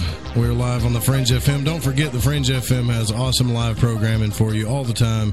We got some new podcasts that we've put up in the real, the Healers and Hellraisers with Garrett Lee and Randy Warner. We also have on the Fringe FM the Mad Scientist podcast with Chris Cogswell. So we've got some more shows coming down the line for you. So don't forget that it's running 24 7. And if you want to give us your feedback, any cool stuff, hate mail, whatever, just email talkback at thefringe.fm. We are here with Jerry and Nish from Nox Mente, which is an awesome show about dreams and consciousness. You guys really need to check it out. And it's on YouTube. And uh, this has been probably one of the deeper conversations I've ever had on the show and revealed more stuff than I ever have. So uh, I guess I can say thanks for doing that. You know, thanks for bringing that out. I appreciate it, guys. Ah, you're welcome. We, we have noticed on uh, not so much lately, but the earlier shows are, seem to be very therapeutic for the list, for the, the guest. Therapeutic is really always good. Ways in really weird ways, and would, they would come up like in synchronicities. It's bizarre. So now that uh, you know, we I do want to talk about.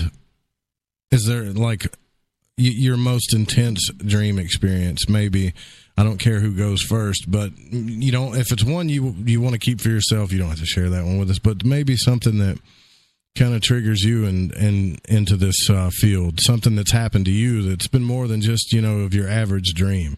Maybe some paranormal type stuff. Okay, I will go. Um, so I have a lot. I have a lot of them, but I'll give you one of the more recent ones. I may have talked about this somewhere, but it was, I'd say it was before we started Nox Mente, and it was one of those experiences that was, um, I don't know even know what the terminology is to describe it. It was full, it was like IMAX, um, and this is was a dream dream at first. So it was like imax with surround sound in my head. It was all just in my head sound. And um i had my ex-husband had come to see me and I, somehow i was like a waitress somewhere. And um, i used to be a bartender and that's actually how we met. So it was it's you know a dream like okay maybe i'm working some of that out. I don't know. And he comes up and he's talking to me. We have a dialogue and i'll leave all that out. And then something's going on outside. And so i he follows me out but as we go out i make sure people have their water which is kind of i think a significant symbol in the dream. We go out and we're standing by a tree a very large tree and i'm looking up at the sky and he's talking to me and I'm not I'm listening to him but I'm looking up at the sky and all of a sudden the whole sky I thought I was looking at the moon the moon was full and beautiful. It pulled it's like a separation happened between it's like it pulled away and the plane of earth that we were standing on pulled away and I realized that the whole upper filament or firmament was this thing that was not the moon. It w- and it, it encompassed the whole sky. It encompassed everything I could see, and it was some sort of a ship. And at that point, um, I, you know, I said, Scott, look at this. What is this? And you know, he made some comment about it, and so it was like, get in the car and let's get out of here. I, and so when you're thinking about something this huge, the whole sky was basically this mothership.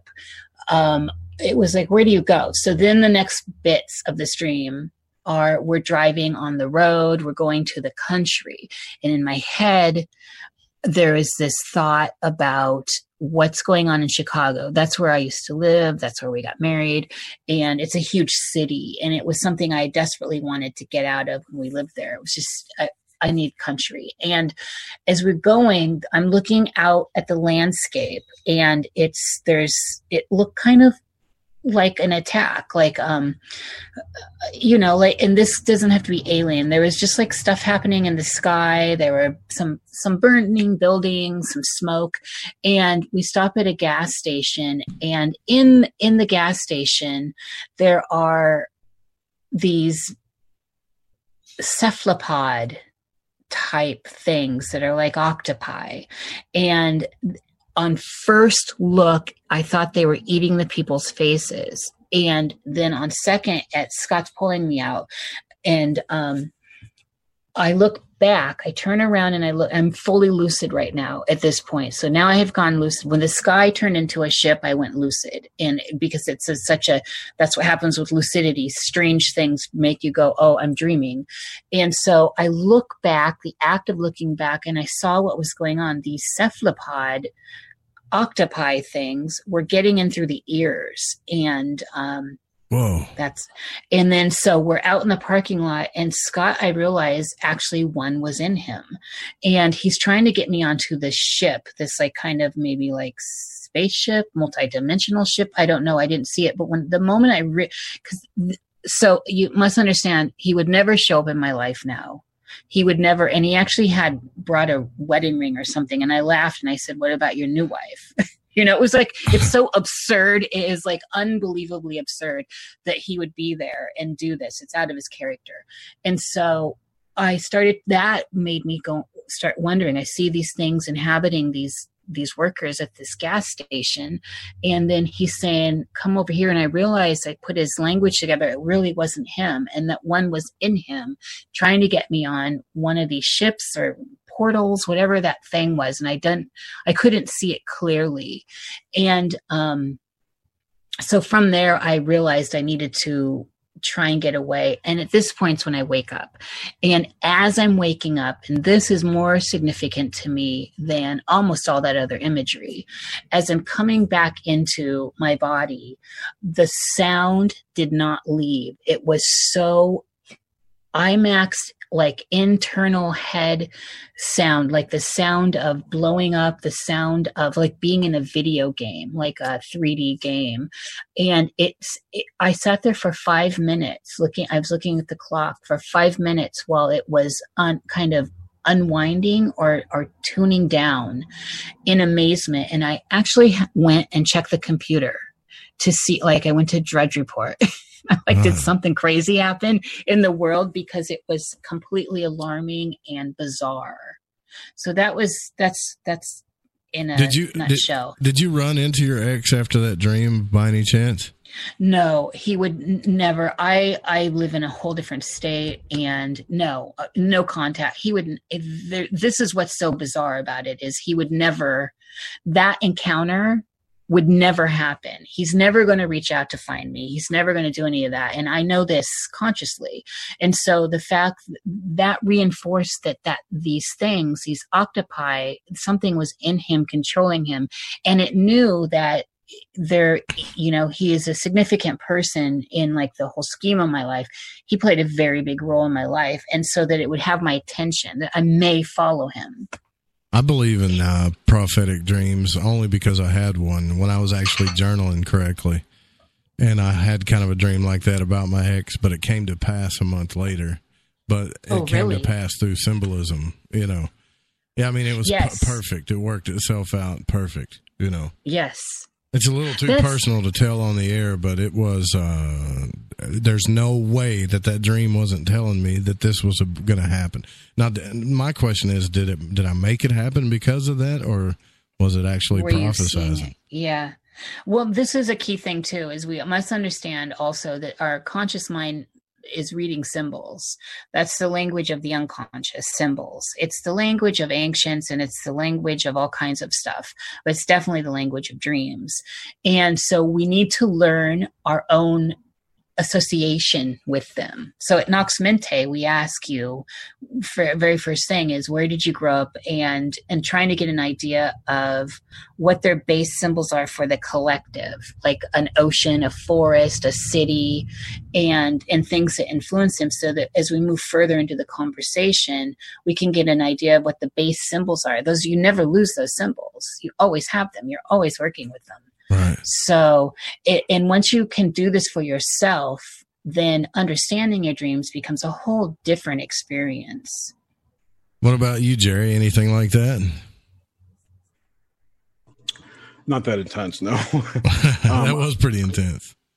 I don't think I ever really had one dream that was super intense, but I've had a lot of uh, some recurring themes in my dreams. A lot of fall, not so much anymore, but when I was a kid, falling dreams, falling off skyscrapers. And you, you know, did you feel that you were falling? Could you feel it? Yeah, you get that feeling like you're in an elevator in your stomach, you know, like you're falling, but Yeah. The, the um, mm, Robert Monroe and a bunch of other people say that if you had those feelings, because I had those when I was a kid too, of feelings of roller coaster stuff, like being thrown out of control. Like I was flying, and all of a sudden I'm just being whipped around, like out of control. And they say that you're actually having an uncontrolled out of body states. Like, why would you feel those same feelings when you're not moving? And I'm thinking, well, maybe in the brain. I've actually been thinking about this. I think the um, I've come to this idea that the vibration you feel when you're going in and out of your body experience is maybe shifting into a different type of frequency, a different realm or different dimension, if you will. So, so if you look at the idea where each dimension, including our own, is just separated from the other one by by a frequency band. So if you like a like like our eyes can only see a certain amount of the, the visible spectrum. It's like four percent, I think. Right. Or, or, you know, to us, the visible visible spectrum is four percent of the entire electromagnetic frequency spectrum. So there could be other dimensions in between. That. Anyway, I I was thinking though maybe the vibrating has something to do with getting your matter to a point where you can shift into that state. Yeah. So, uh, well, they The that's falling another- would be always coming back because you, always like wake up when that happens too. So Right. I, I've, I've done that where I've killed myself, and, and just that sounds crazy me even saying that, but just like dreams I had, I remember when I was young that I couldn't get out of, so I'd jump off a bridge or something, try to kill myself so I could wake up. Why in the hell did I even do that? you were talking about that other the nested the uh, nested dream before with the creepy dude at the end. I was thinking maybe you could apply a sigil to that and make a uh, some kind of mental uh, emergency escape hatch button kind of thing. You know, like Oh, that's cool. you know, yeah. I mean, it's, So it's you your dream. You could program it any way you want. That's really cool. That's a cool concept I never thought about. So I could make a sigil that programs this one thing maybe to be in uh, my dream state that's always there for me to get out of bad situations. Mm-hmm. It could be a, it could be a phrase. It could be a feeling. It could be whatever you want. But you know, also keep in mind that if you're going to do this, I've never tested this. it's just a thought. Um, if you're going to go with like an upgrade type of motif, that you want to incorporate that into the sigil somehow. That it's it's an upgrade for you, and then keep it a- as you want to do more things. Add them as extra upgrades. Huh. Like a like an operating system. I got it. Yeah. we had um Ren Collier on and he is Crazy. He, he's wild. His dreams are crazy and f- fantastic show.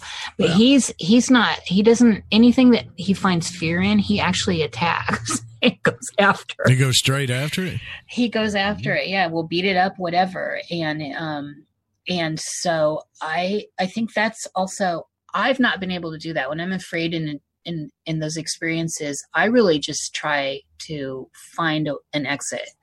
Um unless i have some sort of idea like this is going to have some sort of you know like in a video game there's treasure here or something but i like rin's approach and i admire it so that's another way also if you could muster it up to turn around and get up and look at the figure eye to eye Oh, that'd be hard for me. Plus, Ren has done a lot of uh, initi- initiation work, if you will. Right. Yeah. So he's he's used to that stuff. He's quite masterful in these things. I wanted to go off of Jerry's vibration thing. I want Jerry actually to, I want us to further this. The idea of vibrating, it, you know, they're saying that they move, you can move big, massive mounds of rocks. Yep. You were able to get that thing out. The, the body, when you go into that state, vibrates. I think I hadn't heard Jerry say this before, and I just, I wrote it down in notes. It's going to show up in Nox Mente I never have said it before. it's it's it just made a dot for me it was a gave me the chills chair Cool. Now my day is complete. there's there's something really powerful there and and scientifically we know that vibration has a lot of i mean it's what it, it, it- that plays back to the double slit experiment which Right. can't be understated which goes Um, back to M theory and some Mhm. uh, string theory before that. But you know, you there. I heard uh, someone I heard today was talking about this that basically quantum mechanics and quantum uh, all the quantum stuff is basically the science of magic. And quantum entanglement. Yeah. Mm-hmm. It's, They're trying to put a materialist spin on the magic system here in this realm. Yeah, I think It's Lon very Milo exciting. DuQuette talked about that a few times, and I've also I've talked to Laird Scranton about that, where uh, we we got into this big discussion about how the physical realm and uh, the metaphysical realm. You know, a lot of people have this idea that the metaphysical realms are higher and better. But I've always looked at it like, you know, the physical realm was just important, that maybe life was one of the most beautiful things in the universe and that they're codependent on each other in a, in a mm-hmm. polar polarity type of sense, you know. And then he got Yeah, but into the what if quantum this is entanglement. the thing. universe, though. You know? Mm-hmm. Yeah, for sure. I I have so many questions about all this stuff. That's why I'm actually so stoked that there's a show out there that's entirely dedicated to this. I mean, everybody talks about it, right? It's the big subject. Everybody talks about dreaming and consciousness and astral travel. Uh, I'm sure there are other shows that are dedicated to it, but I've I mean, you guys' the show is great, and you got some great guests coming up too. I seen that on your uh, your uh, timeline there, where you got more guests coming up, and everybody wants to talk about this stuff. So I can imagine that the show's going to go places. You know, Well, good. When when, when are you going to come on? whenever Yes. you guys want. I mean, I'll come on there whenever you guys want. I'll, I have this thing about when people actually invite me on their shows, uh, the stuff that I don't reveal on this show, I'll reveal on those shows. You know, just like too late. Yeah, too late. I know I was on Healers and Hellraisers. I went on that show and kind of talked to them about some of the lodge experiences I had in actual magical lodges and stuff that I promised I would never speak about. But I feel like you know they're pro- they really want to know, so I'm really going to tell them at least the experience I had. You know. It's your karma. The the one rule we do have is that if you mention our show, we, you have to come be a guest. So. Well, I, I want everybody to really check it out. I mean, you can start from the beginning and go, you know, go go back from the front, right? Go- and start now and go back. Yeah. yeah, and and just see the progress of how this is because you must, you know, you may not think it, but doing a show or a podcast about a certain subject, and as many people as you talk to, you might actually start getting answers. And I know that sounds like, no, we'll never get any. An-. No, you might actually start coming up with some answers. You never know. We have shapes of answers right now. hmm Yeah, it's it's going it it's taking us places for sure. It's shaping me differently. I'm different now than I was when we started. Me too. You know what? Uh, I wanted to ask both of you this. What is your opinion about? And and I know Jerry loves. Jerry also has these videos of where he is filming the moon, and he plays really cool music behind it, and it's really cool just to meditate on and watch. Now everybody talks about it in the chat rooms, Cthulhu's moon, right? But here's the thing: what the hell is that thing? I have to think that it does something to our consciousness. For I mean, even the esoterics they talk about it. It's gotta. It's the most. It's the most curious thing to me. I am fascinated with the moon. I, I don't know what it is. I think it's a satellite, man, trapping us here or something, or trapping our consciousness here. I, I don't know why I keep thinking that. Uh, it's just a story. It's just a narrative that's out there.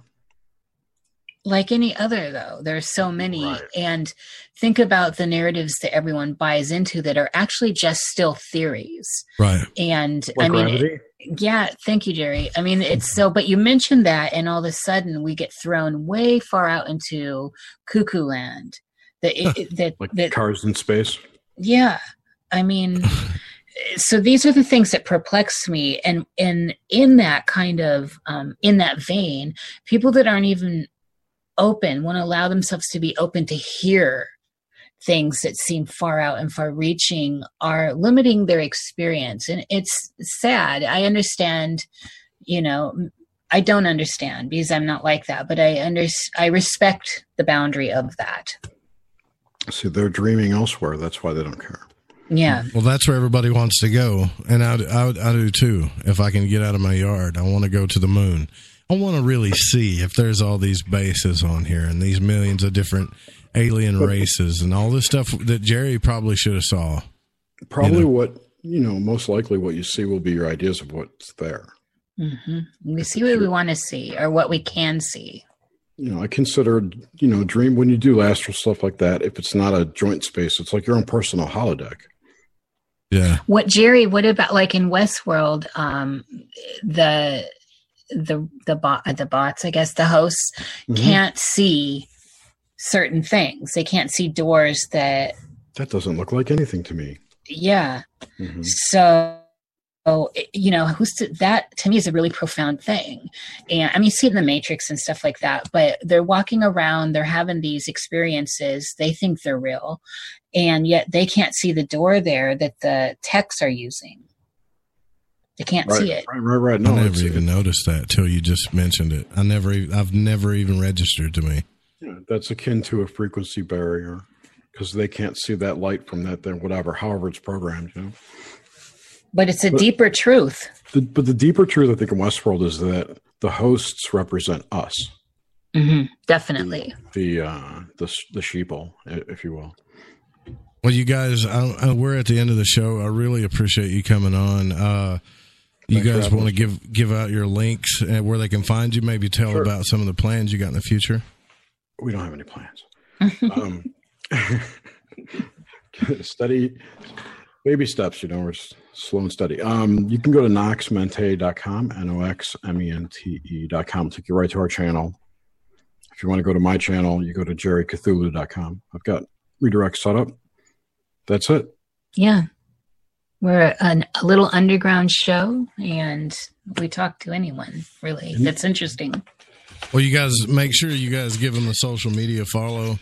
If if you uh, trust me, if my audience, anybody in my audience trust me on this, you need to go just actually crack out on all the shows like I have been the past few days. Uh, I want there's some other stuff I wanted to get into, but maybe we can talk about it again. And uh, because this next time, yeah, I On mean, our show, you come over to this conversation can go so many places. I mean, there's so much to talk about and so many experiences, and that's the beauty of it. And I really, hey, I thank you guys so much for coming on. It's been a real pleasure. Thank you, Joe. All right, uh, all right, guys, we're gonna get out of here. You guys hang out for just one second. Uh, we're gonna get out of here. Don't forget, Spaced Out Radio's up next. If you're listening live, all the shows are on the archives, and this show was produced by the Fringe.fm. It cannot be rebroadcast or syndicated without written permission. And music was by Cassiopeia, Chronox, and Kevin MacLeod. We'll see you guys tomorrow night with Daniel Joseph. Good night.